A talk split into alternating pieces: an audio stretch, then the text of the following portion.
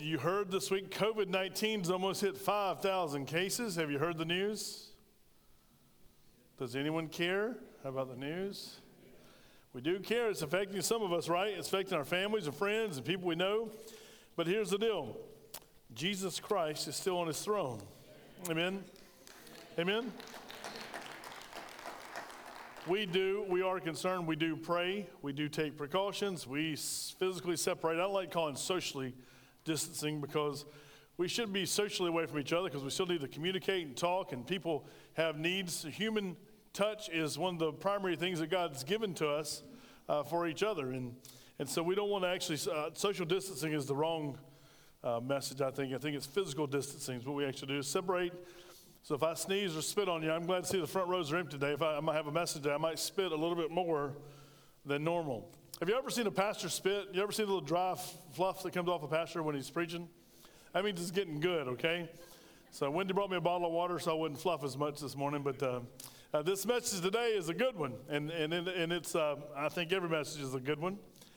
But God's using the Word of God. Hopefully he's transforming your life as we go through the book of Acts, that you can see that God was at work. Every time there was a need, God provided.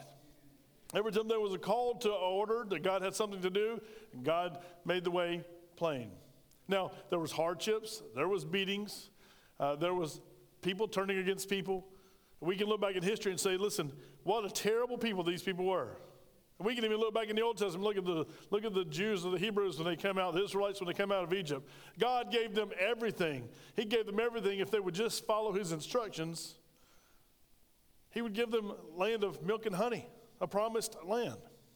He promised that to them. Even when they were in disobedience and they were disobeying God, he didn't let their flip-flops wear out all those years walking in the desert. Could you imagine having the same pair of shoes for 40 years? Now, some of you guys might have the same pair of shoes.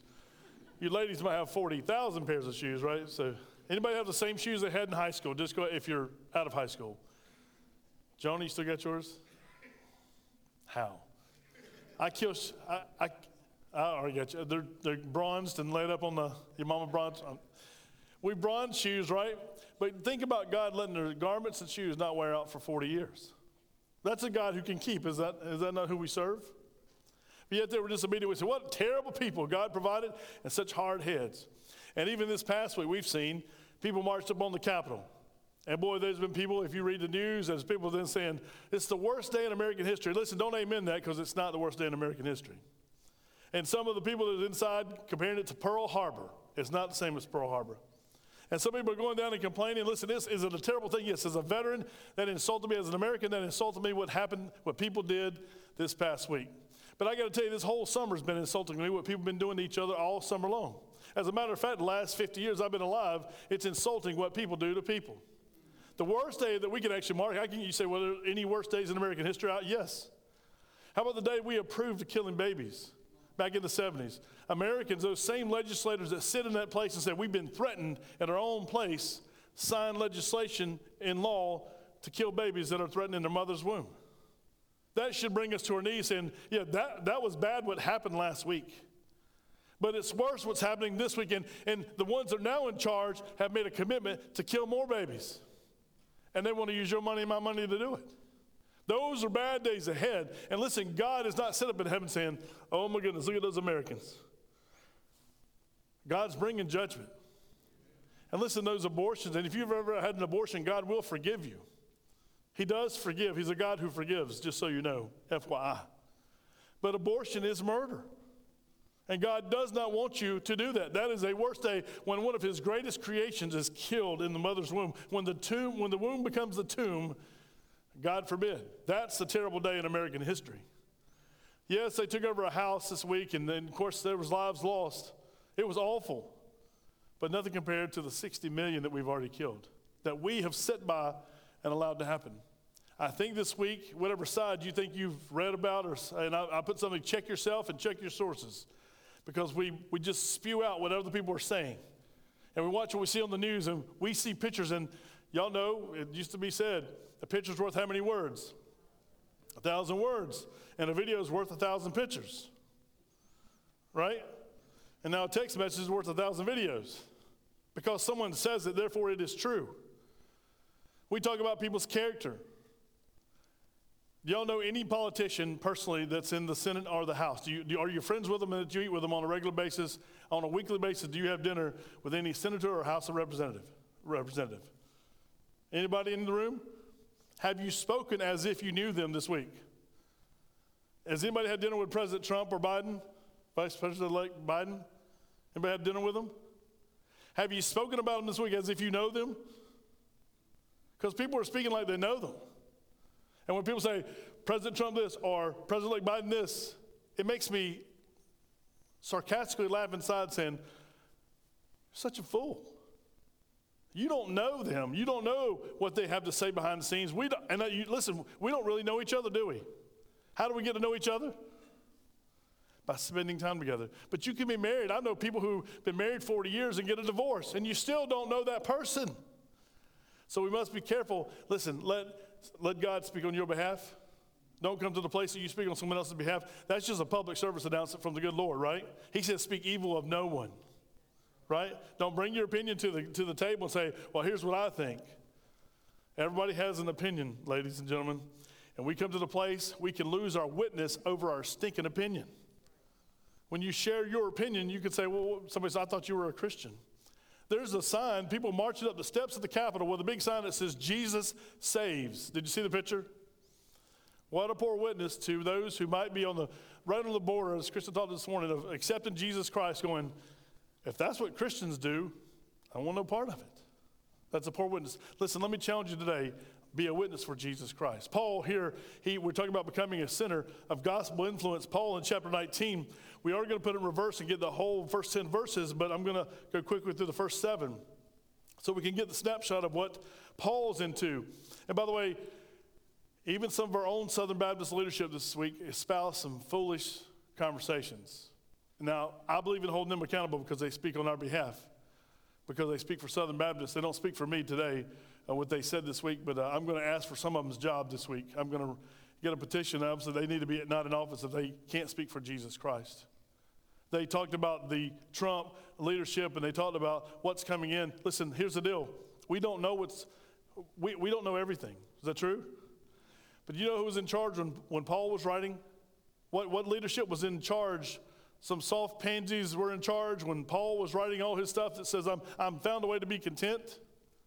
Let me tell you who was in charge. Nero was in charge. He set Christians on fire. He would have his men dip them in oil and light his gardens with humans just so he could actually insult and kill the Christians. We don't have it bad today, church. You might be struggling a little bit, but you don't have it under persecution like the first century Christians.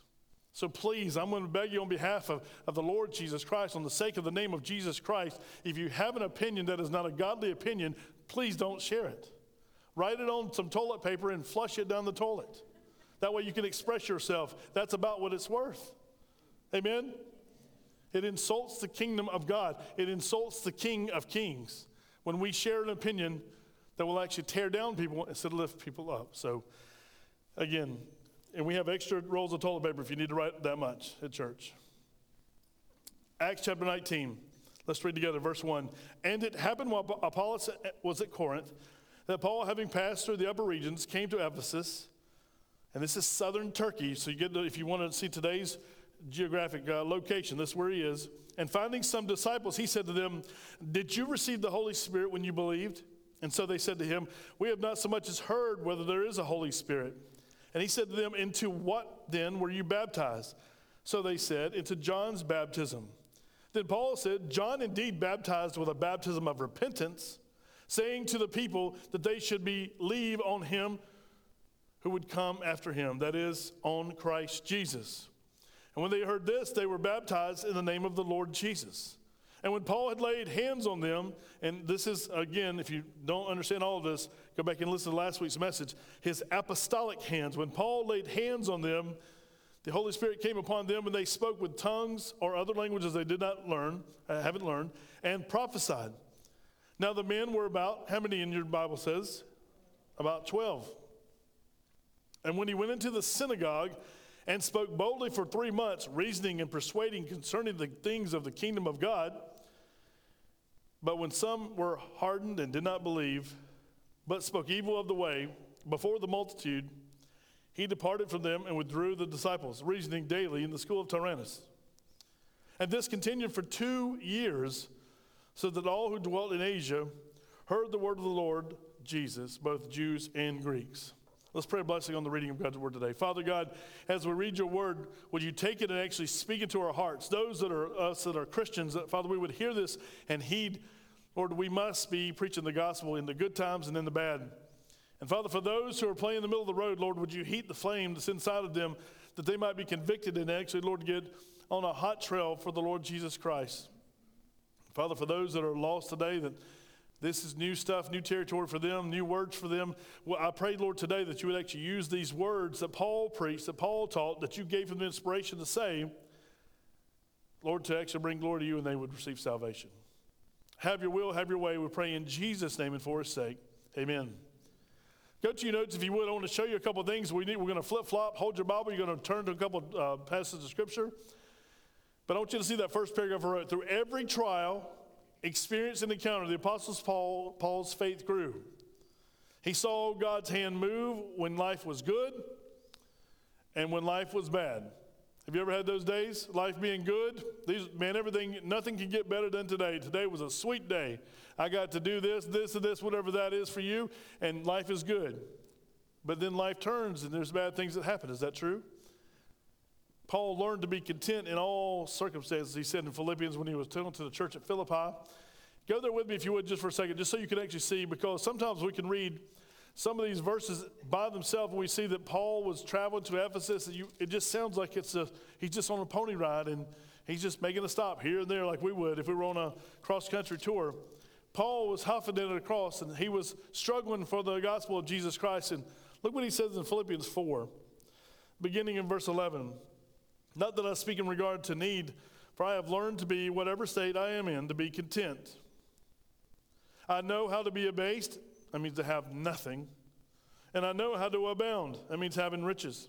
Everywhere and in all things I have learned both to be full and to be hungry, both to abound and to suffer need. Then he says this, which gets taken out of context so many times in America. I can do all things through Christ who strengthens me. Then he says, when he comes back, he goes on and he commends the Philippian church. He tells them, listen, how good God is. That's where we actually see that in 19 he says, listen, I want you to know my God shall supply all of your need according to his riches and glory. Do we have need today? We said we have needs. We want to make it plural. That is true. We do have needs today, but he's talking about needs. So need can actually fit into needs. Is that true? All your need according to his what? Riches and glory. Let me ask you a question. We're here together. We're friends today, and people are watching by live stream. Do you believe that God can meet all of your need according to his riches and glory? Yes. If you say, well, I struggle. Okay, well, that's understandable. Well, I'm going through some hard times, and my finances are really in a bad shape. Okay, I understand that. My question to you this morning, you need to solidify and put in your heart that this is going to be locked into your heart forever. Can God, the God of the universe, can he provide all of your need according to his riches and glory? Yes or no? Amen. So in those good times, what did Paul lean on? He leaned on his understanding, knowing that God was going to provide. In the bad times, who did he lean on? God. He knew in these bad times, hey, this is just for a season. I'm going to lean in on God, and God's going to make a way because he's my provider. And if he doesn't, guess what? I'm still going to bless him. If he kills me, like Job says, though he slay me, yet will I serve him. We've got to come to that place that we have a true understanding of the God that we serve. He's not just some old man up in heaven flipping switches so that things might happen here and things in Washington out of his control and things in China out of his control. Nothing's out of his control. But we made some choices back in the garden. Our grandfather Adam and our grandmother Eve made some choices back in the garden. And they forever brought sin raining down on you and me. They chose to follow the prince of this air, this world, instead of God the Father, the King of Kings. When they did, they sinned against God. God made a way. The Bible says he made a way before the foundations of the earth. But that everyone who called upon the name of the Lord shall be saved. So Paul, when he went from church to church, from place to place, he went preaching the good news that Jesus Christ died for your sins, that he was buried, and he rose again. You know the number one thing that he fought against the Jews? The Jews were like, yeah, we know a Messiah's coming. Okay, we hear a Messiah. Oh, whoa. He died on a tree. Well, I can't have a God who the Bible says, cursed is the man who dies on a tree. I can't serve a God who was hung on a tree, on a cross. And then the good news was there's no more offerings to be made. Well, wait a minute. I've gotten to the habit, our fathers told us we have to do these traditions. We have to kill the lamb. Our fathers told us all these things we have to do. They didn't want to give up their church traditions, y'all. You know people like that today? I know this is probably not biblical, but this is what we've always done. You ever been in a church like that? And if we're not careful, we can pick up those same habits at Town Creek Baptist Church.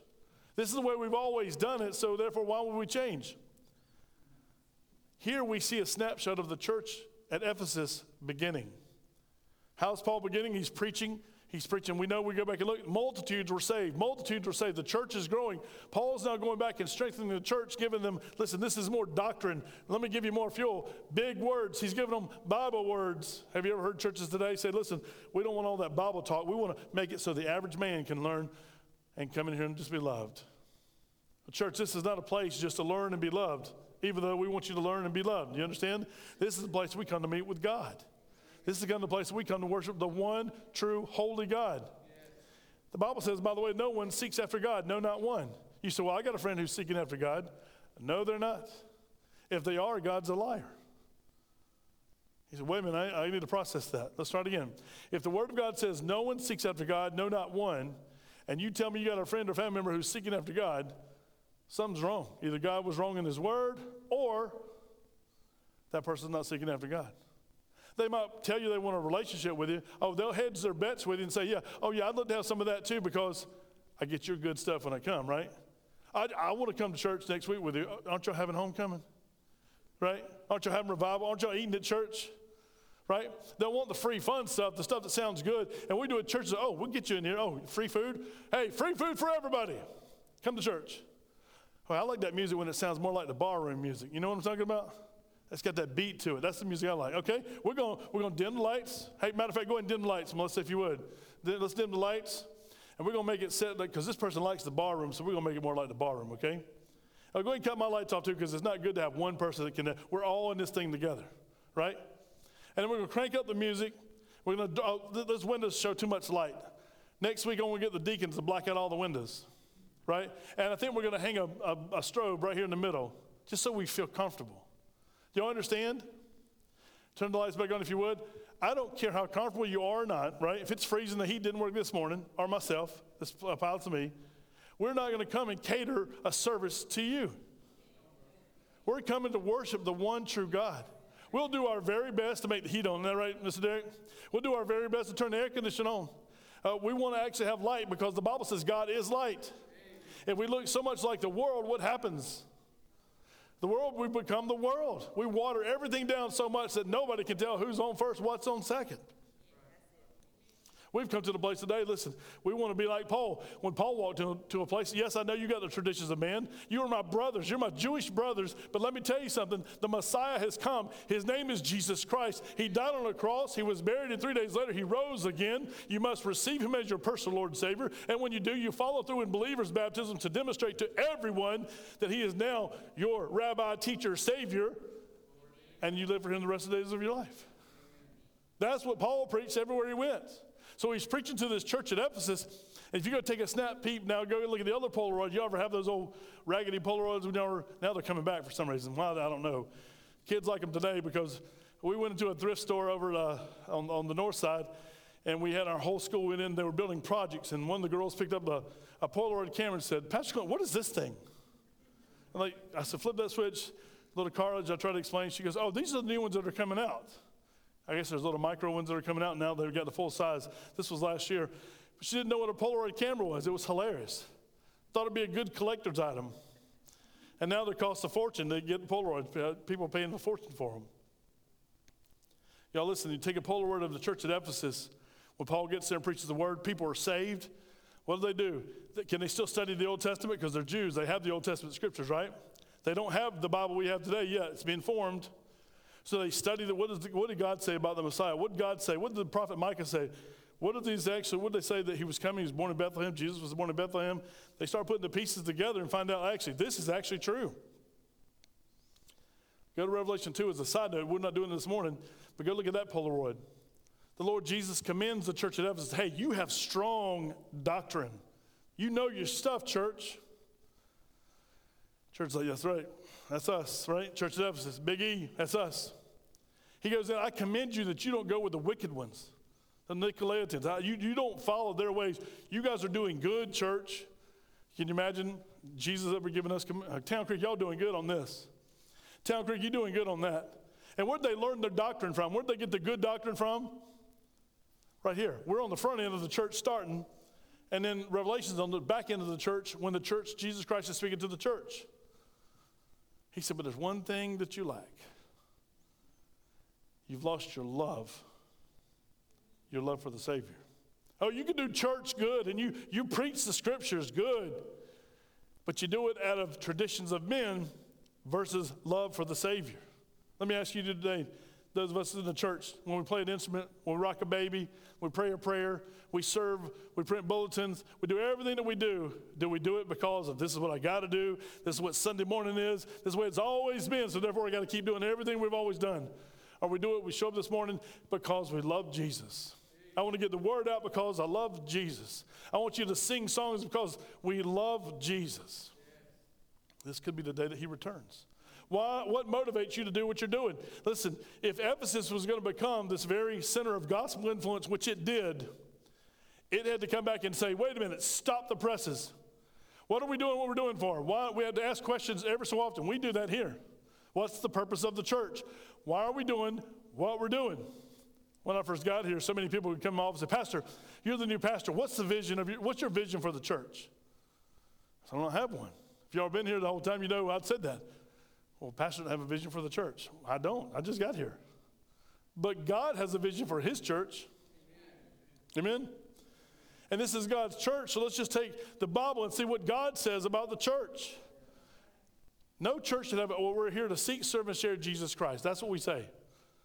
But some churches say, we're here to grow and go. No, whatever it is. We all have these cliche sayings we say, but we're here to serve the King of Kings and bring him glory.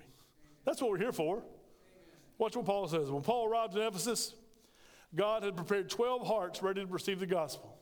These 12 disciples that you read about, Paul says, who are you baptized in the name of? And baptism doesn't save you, but baptism tells you who you follow. I was baptized in the name of Jesus, so guess who I follow? Jesus Christ. I wasn't baptized in the name of my pastor. I wasn't baptized in the name of a family member. I was baptized in the name of Jesus. Jesus is my Savior, therefore I follow him. When I publicly announce that, when I'm going underwater in front of people, everybody that knows me says, weren't you baptized at Emmanuel Baptist Church? And I would say, yes, I was baptized in the name of Jesus. I was baptized in the name of the Father, Son, and the Holy Spirit, right? Who's my Savior? Jesus. Come to the place. This is what Paul did. We know what Paul's MO was. Everywhere he went, Paul never changed. That's why, like I said last week, whenever people say, well, the doctors are laying on hands, and when did I watch that church saying, y'all come and start speaking just gibberish. Okay, you got it, sister. Okay, you got it. You got it. Church, if it's Holy Spirit given, a man can't give it to you. Do you understand? It's got to be Holy Spirit given. If it was Holy Spirit given in the Old Testament or New Testament, it's got to be Holy Spirit given and today in the church. A man can't give you, no matter how much money you give, how many words you say, how much you want to work up the energy to do it, you can't get it unless the Holy Spirit wants to give it to you. He's got to draw you to himself. Now, you say, well, my friend is seeking God. Well, I guarantee the Lord's already brought him through some weather. Is that true? God's already brought them through some trouble so that they've heard the word, and now they're going, wait a minute, I need to process this and do something with this. So God always speaks first. No one can come to the Father, Jesus said, unless the Father draws him to himself. So how do we actually get, well, pastor, my good friend and my family member, how do I get them to Jesus? You ready for the answer? You ready to write it down? How do I get my lost friend, family member, y'all write it down, get ready to write it down. It's complex. It's a 4-letter word. Pray. You pray. Well, I've been praying for years. Okay, the way you just said that, not in faith. You pray believing. Pray is an action word that God actually wants you on your knees before the Lord, saying, listen, Lord, I can't go to heaven without my aunt so-and-so, my friend so-and-so, whoever it might be. Lord, please save their soul. Then you'll see the movement of heaven come to them, listen, come to the place. And God starts working on hearts. Hearts are softened. Circumstances change. And you'll find that person saved. And we'll see them in the baptismal waters sometime at their church or in a swimming pool or a pond or somewhere, because God changed their heart and their life. Everywhere Paul went, you'll see Paul, he prayed, Lord, please, I don't. Listen, when I'm going to Ephesus, this wasn't Paul's normal. Y'all go back and think just a little bit, a few years back, who was Paul? He was a Pharisee. He was rolling in the cash. He had the finest donkey of anyone in town, right? He persecuted the church. He was a man of cloth. Listen, he come to the place and kissed the ring. He was in a place of respect. Everybody knew his name when he walked into town. Everyone bowed down and got out of Paul's way when Paul rolled in, because Paul had authority. Paul had great riches. And Paul had letters from the high-ups that he could do whatever he wanted to do, when he wanted to do it. So don't come to the place that you seek prestige. That's what Paul had before the church. He said, that's what he said, I know what it's like to have a lot. I've had a lot in my life. But I know what it's like to have nothing. But in all things, because of Jesus, I can be content. Can you be content today? Are you breaking your neck to get more and more and more? We're striving like never before. We're slaves to the work many times to get that extra new car, that extra new whatever. And I'm not bashing new cars, because we're looking for one right now, right? It is something that happens you need. But God said he'll supply all of your need according to his riches and glory. Look at this. These new disciples, they come to the place. They were baptized in the name of Jesus, not in the name of Paul. Remember this. They were baptized in the name of Jesus. These new disciples followed Paul, and they began to hear and see the mighty works of God. Well, we talked about last week, where did Paul find these disciples? They were in the town of Ephesus. This is true. But where would he find them? Down by the river praying if there was no synagogue. Well, guess what we find out in town? There's a what? A synagogue. So more than likely, Paul rolled up on the teaching area and said, hey, whose name were you baptized in? Did you guys receive the Holy Spirit? I don't know what you're talking about. Let me tell you. He shares with them. I'm sure he went back and took the Old Testament scriptures, expounded to them, and told them about the love of Jesus. He was the Messiah, and lo and behold, they believed him, and they follow him. Watch this. Paul continued his ministry to those who attended the synagogue. Here's a key word, church. We've got to get this down today. He spoke boldly with those listening for 3 months. 3 months. If he did it daily, 3 months, how many sermons was that he possibly preached, potentially? 30 days. Let's give him 30 days each. You say, what month was it? I don't know. This is a guess. He potentially preached what, up to? He would have taken some days off maybe, but let's just say he preached every day. He would have preached 90 messages to these people. It could have been 9, it could have been 90. We're not told. We just know he spent 3 months with them. You think you just come in there and then preach and leave? No, Paul loved to eat. Paul loved to fellowship with the people. And he would talk about, listen, do you know what the scripture says? Let's pull up that scroll. Let's open it up. Let me show you what Isaiah 53 was talking about. And he would expound the scriptures. We know this is actually what Paul did throughout all the letters that he wrote. He told the church how they should live. He spoke boldly with those listening for 3 months. Paul preached Jesus crucified, buried, and resurrected. Amen? And then he tells the Corinthian church, let's go look at 1 Corinthians if you would. This is great to mark. If you ever mark your Bible, you can't mark a better spot in your Bible than this passage of Scripture. 1 Corinthians chapter 15, verses 1 through 10. This is, if you want to know what Paul preached. Now, if you don't care, then don't turn. Just sit there and look at me and wait. Wait, okay? Crickets. Are you at 1 Corinthians 15? Say amen. He says this, moreover, brethren, I declare to you the gospel. And what is the gospel, church? So that we get this clear, what is the gospel? We know this as the good news that Jesus Christ died on the cross for my sins. He was buried. 3 days later, he rose again, and he's alive forevermore. We know the good news is everyone who calls upon the name of Jesus Christ shall be saved. We know that as the gospel, true? So he says, listen, he does this, he preaches the gospel. I declare to you the gospel which I preached to you, which also you received, and in which you stand, but which also you are saved if, church, listen, this is for you and me, if you hold fast that word which I preached to you, unless you believed in vain.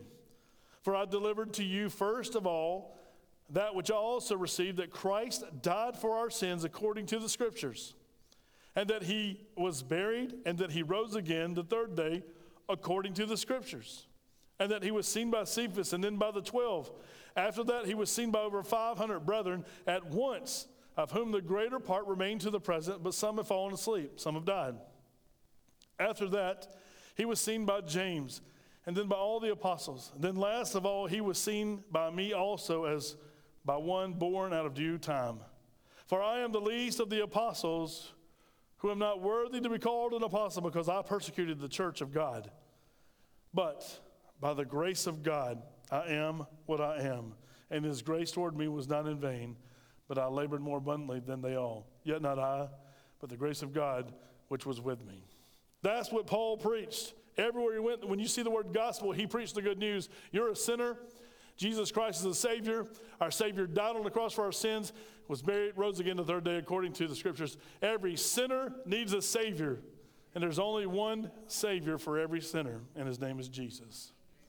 Everyone who calls upon the name of the Lord, Romans 10:13, Paul writes later, will be saved. Everyone calls upon the name of the Lord. You have to come to the place of asking him, Lord, forgive me.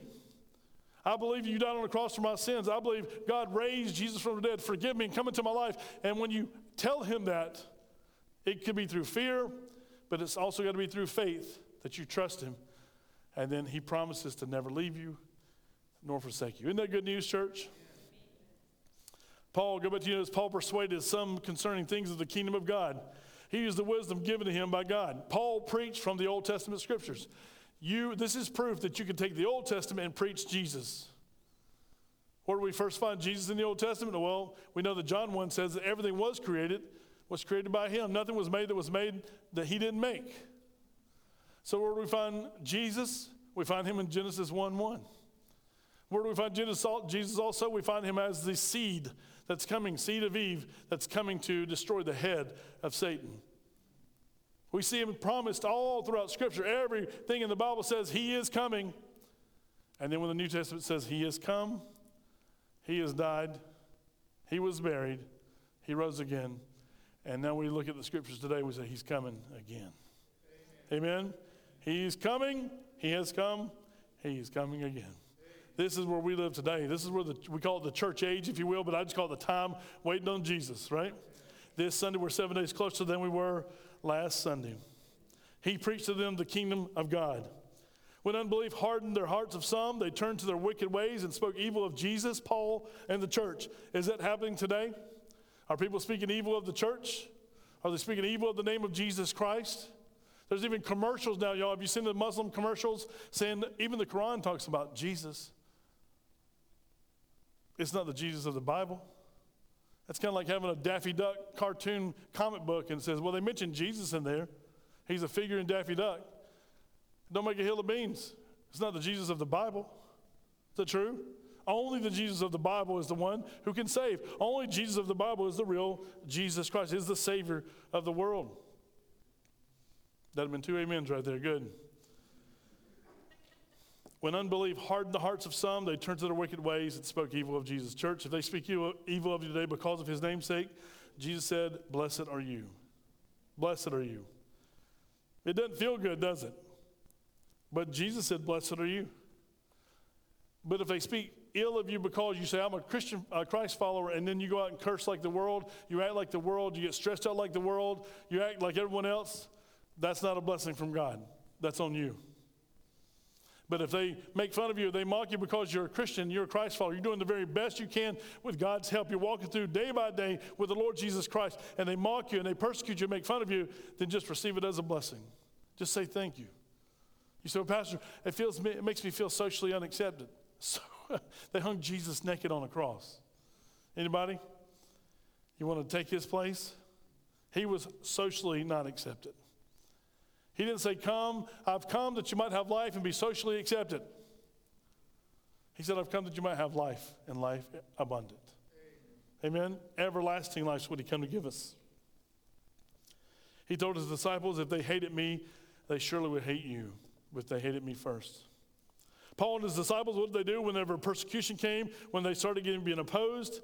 Paul and his disciples separated from the synagogue. They went away. They didn't get caught up in the matters of religion. They just pulled back. And who went with him? We know there's at least 12 other disciples there. So there's 13 of them together that pulled back. They moved away from the synagogue. Well, what are we going to do now, Lord? Everything's been taken from us, Lord. I can't believe this is what we do today, isn't it? We cry like babies. Lord, you took this and this. I thought I'd spent 14 years doing this, and now you're going to take it from me. And what's the Lord saying? That's right. That's right. That's what I called you to do then. Now I got something else for you to do. People talk to me on a regular basis. Pastor, would you pray for me? I don't know the will of God in my life, okay? Let's find the will of God. Well, I got this job opportunity. I got this, I'm going to marry or date this person. What should I do? Keep doing what you did until God says change. Keep doing the same thing God called you to do until he says now. He'll make it very evident. When you come to a fork in the road, listen, we see the fork, and God sees the path forward. He already knows down the road what's going to happen. So when you come to that fork in the road, yes, he'll let you come to that place of decision making and you say, Lord, what do I do? Do I go this way or do I go this way? And what he wants us to do is wait upon him. You might be standing here going, I don't know what to do. And I've got to make a decision by Monday. 12 o'clock, I've got to make a decision. Lord, I don't know what to do. Do I go that way or do I go that way? Monday comes around and it's just about time. 11:55, right? And you got to make a decision at 12. And God says, listen, why don't you go that way? Right? We see this. This is my two options. And sometimes God will just surprise us and bring a whole nother thing into our life that says, I don't want you to do either one of those things. I want you to go do this way. When you wait upon the Lord, when you set before the Lord, he will make your paths what? The Bible says. Straight. Trust in the Lord with all of your heart. Lean not on your own understandings, but in all your ways acknowledge him, and he will make your path straight, church. Paul would come to that place. He knew what the Proverbs said. He knew what the Psalm says. So when he goes to the place, where do I go, Lord? Do I go to Ephesus or do I go to Corinth? I want to go to Asia. Y'all remember a few chapters back we were reading, Paul's like, I'm going to Asia. And the Lord said, you're not going to Asia. And then Paul comes back and says, I'm going to Asia. And the Holy Spirit says, you're not going to Asia. And Paul didn't get to go to Asia. You can imagine how we would do. But I want y'all to see this, church. Look at this. Let's see what happens. This is God's way of doing it, not Paul's way of doing it. God opened a door, a wide door of opportunity, he talks about later, for Paul to preach daily in the lecture hall of Tyrannus. This platform opened the door for the gospel to spread throughout all of, guess where? Asia. This is where the high rollers would come in and speak. This is where the orators would come in and speak, and they would expound upon the Greek way, and they would tell you about the philosophies of life, and people would come and pay to come hear them speak. And sometimes those speakers would pay. It's like a modern-day concert today. The people that I like, I'm going to go pay to hear.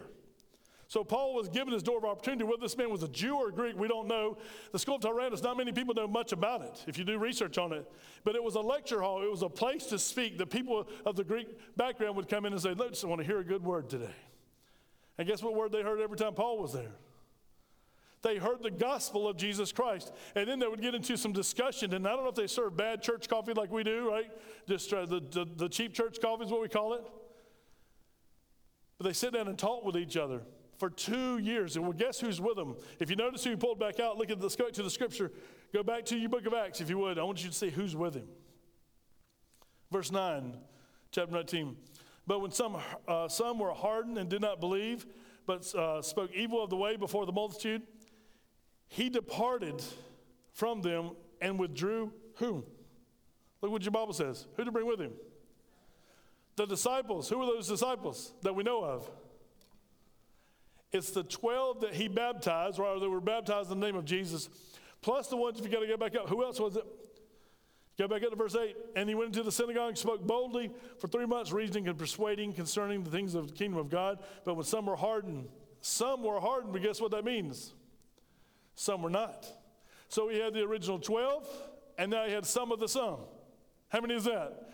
We don't know, and it don't matter, because he's got some of the some, and he's got the 12.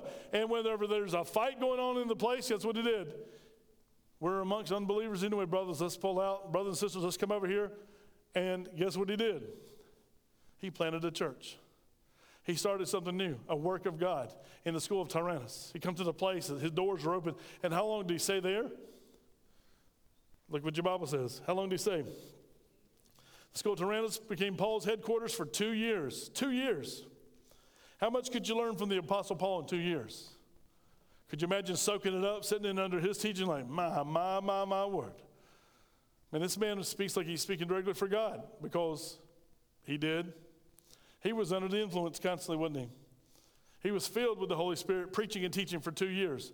And it's going to, out of this is going to come that strong doctrinal church that Jesus talks to in Revelation, saying, listen, you guys got everything right, but you don't love Jesus like you used to. You've left your first love. Church, I want us to be careful that, listen, we get so excited. I get excited about this, saying, listen, look at Paul. He's planning churches, and I'm getting excited that the church is growing, but I also know the backside saying, don't let the church get out of control that we actually are so strict. We got all the good stuff. We know the Bible. This is a Bible preaching, teaching church, and we lost love for our neighbors and love for each other. Can a church get like that? We have text proof that the church can get like that. It's our human nature to turn it in on us. What I want, what I desire. He hurt my feelings. She said something to me that was ugly, and I'm not going back to that church. You need to be a bridge builder. Is that true? Build a bridge and then get over it. Amen? For the sake of Christ, can you not forgive your brothers and sisters, those of us that have committed our life to Christ? I was sharing with Adrian some time ago. I went into a group of ministers, and I was the only, I won't tell you the brothers, but I was the only white preacher in the group. They invited me to come. And if they watch by, this is a God fact, so if they watch by Facebook, I was invited in. I got there early and set up. I helped set up. Can I help set up? And where do I sit? I don't want to sit in someone's chair. Because, you know, sometimes in a meeting you have order. And so the meeting went on and went on and went on. And I said, they kept saying, we got to help our people. We got to help our people. And I'm like, wow, this is awesome. And this is a network of Christians helping Christians. I was so excited. Well, I kept listening, and it didn't sound that way. And they were a different race than me. And I happened to say, they told me I could ask questions, and I was ignorant enough to ask a question. And I said, are you talking about Christians? Or are you talking about people of your race? Because we're all the human race, right? Y'all know me. There's one race, right? But they were different skin color. Are you talking about people of your skin color? We got to hire people just of our skin color. We got to do things with only people of our skin color. We've got to elect people of our skin color. That's what I didn't. I was not sure what they were saying. They kept saying our people. Again, raised my hand. I said, "Are you talking about Christians or people of your skin color?" They're like, "Brother, it's complicated." I said, "Oh yeah, it's complicated. That's why I'm asking the question. You said I could ask. The president said I could ask a question, and I have a question because I was so interested in hooking up with these brothers and saying, finally, God has opened a door window of opportunity for us in the community of Aiken, South Carolina, to break down some stinking barriers and get on with the gospel of Jesus Christ. I was so excited about my opportunity, and so I asked the question again. I said, I need an answer before I leave this building, and I need to answer in front of all y'all. Are y'all talking about God's people, doing business with God's people, electing Christians to office, doing business with Christians? Are y'all talking about that?" And then the lady beside me, she hit me. She goes, "No. We talking only about doing business with our people, people of our skin color." Snapped my heart in half. Because if you listen, I said this, and I should, maybe I shouldn't have. Maybe I should. I did. Okay, it doesn't matter. I did. I said, if God is your father and he's my father, you should love me, a white brother, more than you love someone that's not saved of your own skin color. I am closer to you than they are, right? When you accept Jesus Christ, I accept Jesus Christ. And so let's say, just for example, our fathers, not Christians, our earthly fathers aren't Christians. You should love me more than you love your earthly father. Because we're going to live forever, now not more, but the same. You have a connection with me now. We have a blood covenant between us. You are my brother. You're my sister. When I walk out in town, if you have a need, I'm here to provide your need. Yeah.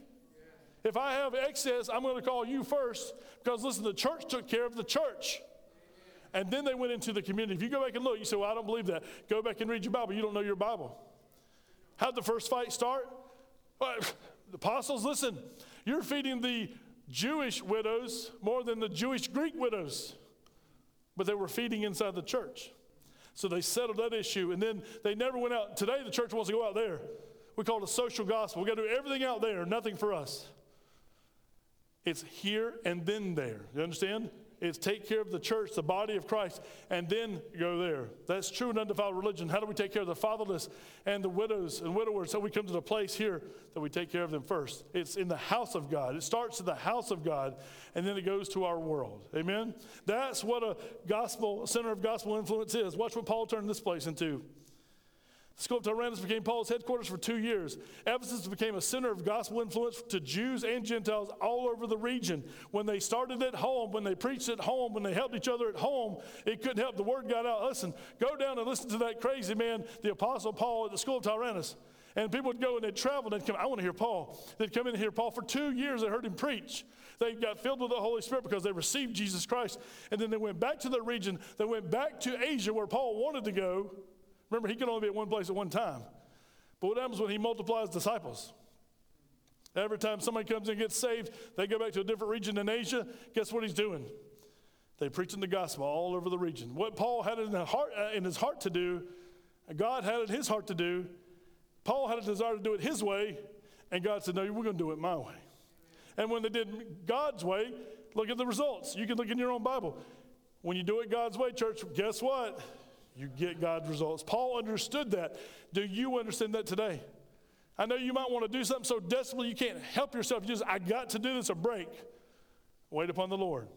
When he gives you release to do it, do it. But when he gives you release, he's going to send people with you. He's going to send resources with you. He's going to do it his way and get his results. Like Paul, God's calling us to an impossible task today.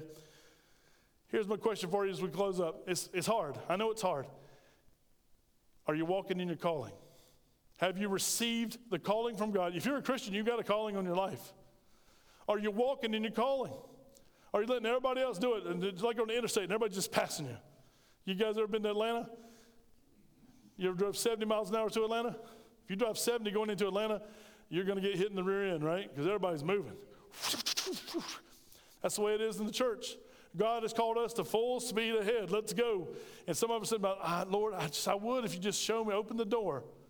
If you walked in this door this morning, listen to this preacher. And God has given you an opportunity to minister in his name in this world. It begins, if you're here at Town Creek, you can do it here today. You say, I don't know how. You haven't asked. You can't sit back with your arms crossed, warm in the pews and hoping that you're going to actually do something for the kingdom of God. You can't sit at home watching CNN or Fox News or some other cable channel thinking you're going to do something for the kingdom of God. Shut it off. Yeah, it's okay to watch the news, I guess. Read the news. But you got to shut it off occasionally and get on one-on-one with the Lord. You got to walk outside and talk to the Lord. Then and only then when you talk to the Father will show you the way. You've got to spend time with the Father.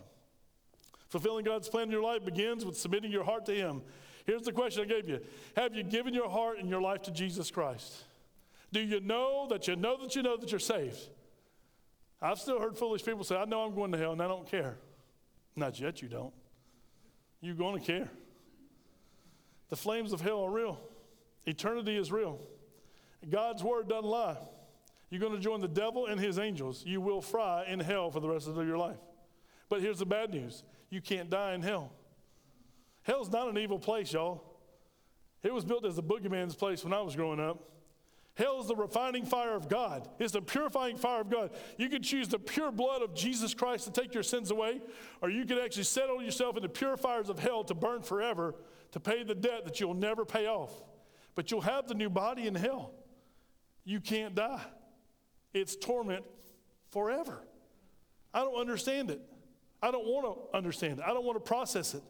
Because you know what? I know that I know that I know that I'm saved because I'm going to glory because of the blood of Jesus Christ. My faith is in him.